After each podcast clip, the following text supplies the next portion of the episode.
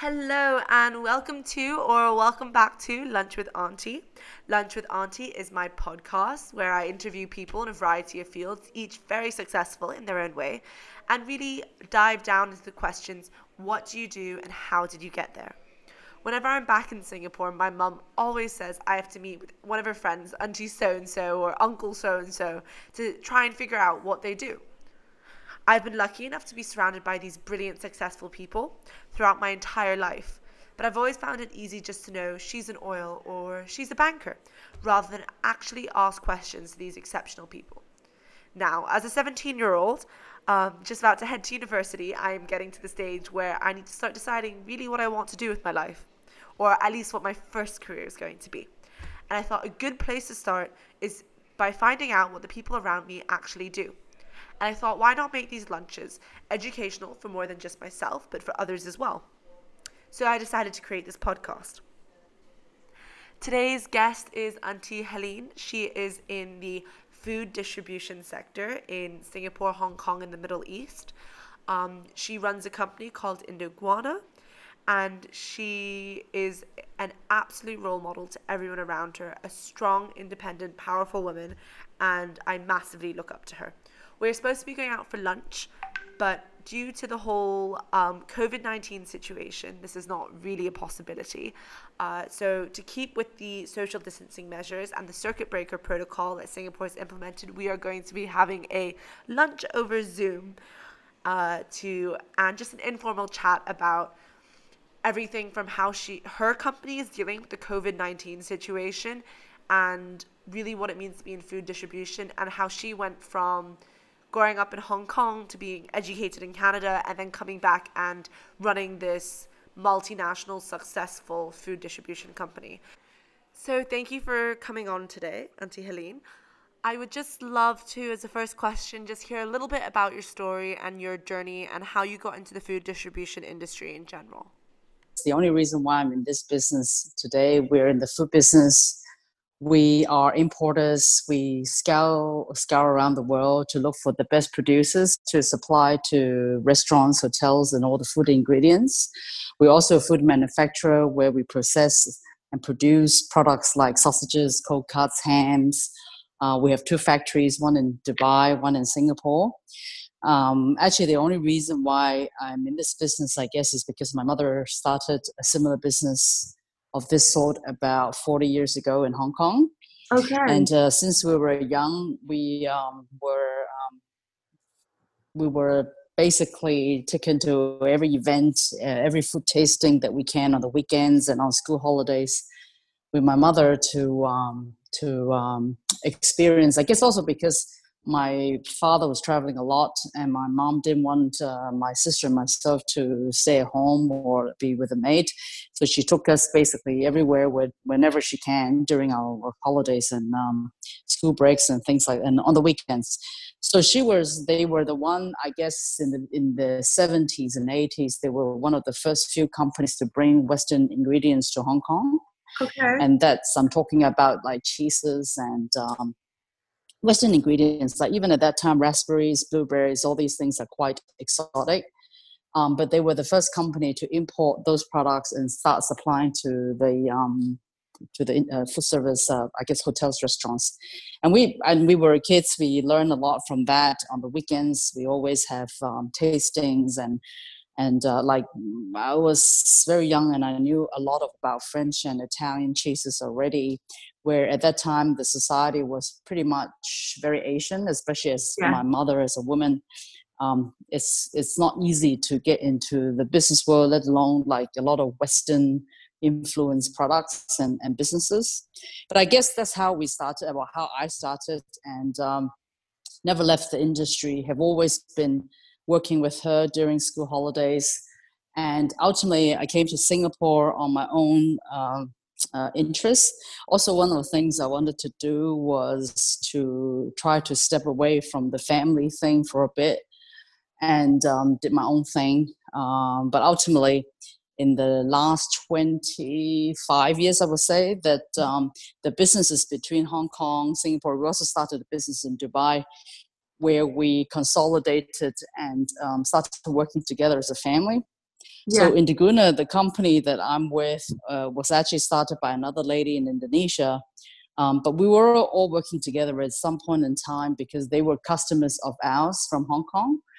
And in some ways, we found a common interest to work together in the late, in the middle 90s when I came to Singapore and uh, basically started the, the business with the founder of Indoguna.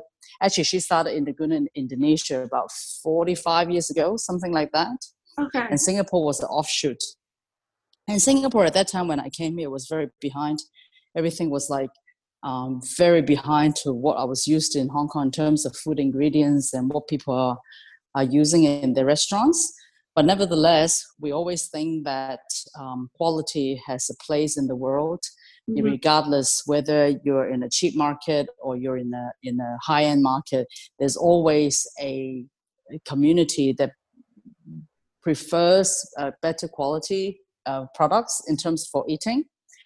And, and that's how we started. We basically followed that philosophy from that day onwards to today. Still, quality has been our first very utmost uh, priority in how we select our products. And I think one of the things about our businesses around Hong Kong, Singapore, and Dubai is that all these countries rely a lot on imported goods. Yeah. So there's not so much about like local produce or own resources like you would have in the North America or Europe that you have your own resources. That all these countries, it really relies on imported goods uh, on, in terms of consistent supply. So our job was really about finding the best products around the world to come and offer it to the chefs and the and the restaurateurs and uh, operators as to the ingredients that we can offer. And of course, as time goes by, Singapore become more and more sophisticated. Yeah. Our job becomes also much more interesting because as we find good products around everywhere, um, people are more receptive to uh, higher quality products and uh, not only yeah. looking for price as the first priority when they when they do things. So that's where the interesting part of singapore came. How do you think that maybe um tr- like changing food trends you know you had keto for a while and then you had veganism and then you had all this other stuff um how do you think that that does that did that change your business in any way Oh no, definitely. I mean, this is also part part of our research and uh, development these days. Is much into like getting the best um, ideas in the most trendiest. I mean, we look outside of our operating countries to see what the trends are. So like vegan and uh, uh, gluten free and all this are also part of our R and D constantly about producing or looking for products that are of that nature to mm-hmm. cater to the demands of what the market needs. I mean, if I tell you, you know, 15 years ago, what people are looking for to 15 years today, just just even just meats alone has a huge difference in terms of what people are asking for. So today, it's no surprise that every year there's always different trends mm-hmm. and the age group difference, people educated differently. Uh, all these are very big um, um, uh, changes in people's diet and uh, we see very very um, uh, clearly as to how things have been moving in the last 20 years 25 years as to what people are looking for so indeed it's true that these new trends are definitely not something um, like uh, how do you say like an ad hoc thing i believe that i think is all going to stay because yes. i mean you're the age group where you know that these are more and more important topics whereas in our age group or my parents' age group, they hardly talk about these things, right? So definitely, yeah. that's um, it's a whole new world of diet and uh, demands uh, differences. I yeah, I found it very interesting when you talked about how Singapore and Hong Kong. I've lived in both. Um, I'm very happy to have lived in both. Um, we can't really source locally. Um, in comparison to when I go to see my pet, like my grandparents in Ireland, everything's about let's get local produce in Ireland, you know, so it's a very, very different market. So do you feel as though if you're, if you're going to expand this, you're going to expand it into countries that um, can't really have their own local produce? Um, I guess in our geographic terms of what, where we operate, uh, naturally it is so. For example, in the Middle East, we don't have produce all mm. around. So the whole region re- re- re- relies on imported produce. So we're operating in um, Dubai, which is the center of Middle East now. We um, also supply to neighborhood countries like Kuwait, Bahrain, Saudi Arabia, Abu Dhabi, Oman. All these countries have very little resources. They do have some, but not enough to supply mm-hmm. the country, obviously. Plus the big tourism numbers that normally um, uh, visits those countries. So yeah, we do. But in saying like, uh, do we only expand on, on places? I, I think that just because we're in Asia and Middle East, it is particularly so because there's a huge um, demand of international or European or Western products where it cannot be sourced here. Also because of people being very educated, very well traveled, and also the big tourism industry that exists in this part of the world. I guess if we operate like let's say in the US, our job is not much difference except the fact that okay, it is locally sourced, but we are still going to go and look for the best producers, the best farmers that they can um, provide products for us. It's just that because yeah. we're operating in this region that well, yes, we import everything. But if I would have a company in Canada or USA, I think the job is still the same of looking for everybody uh, around the, the wherever we could get uh, good products to supply to our clients because ultimately our business is really about you know when we come to a client and we go to a customer we want to be proud of what we present yeah we want to be um, sure that every time we go to customers they know that if somebody come into gonna comes and present a product they know that um, the product definitely has to have some sort of quality standard we don't just throw things out to the marketplace because we can make some money out of it. We really do a lot of valuation and we do a lot of uh, internal R&D before we put a product out in the marketplace. So this is this won't change in terms of wherever we're based. We're still going to look for the best producers to um, supply us so that we can in turn offer the products to the customers.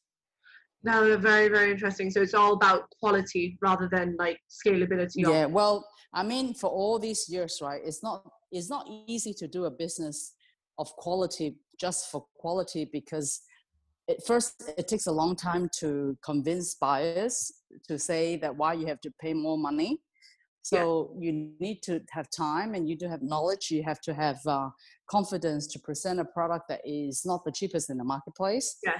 and you need to be able to basically have buy-ins from your clients that hey yes i'm willing to pay 20% more 30% more for your product because it's good yeah. so that takes a process and takes um, um, um, quite a lot of work to get there but we believe that once you get there quality is always what brings back customers and not the oh, price oh, sure. yeah so you talk about moving from well, you had your original base in like Indonesia, Singapore, um, Hong Kong, Asian markets, and then you moved to the Middle East. Was there anything culturally that you had to really change about the business when you were setting up there? Um, I mean, I guess every country has their own cultural differences, um, definitely so. And every country has its uh, good and the bad things in terms of operation and uh, doing businesses. And yes, indeed, it's true that you have to adapt, you have to be flexible, also have the mindset that when you go to somebody's country and operate a business, you better do what they like and not what you prefer, because yeah. ultimately it's your choice not to be there. So it is that pre acceptance, I guess, that you have to say that, like going to the Middle East, you have to accept their culture and you can't say, well, in Singapore, we do things this way uh, why are you not doing that way? It's, it's not that. It is really their country.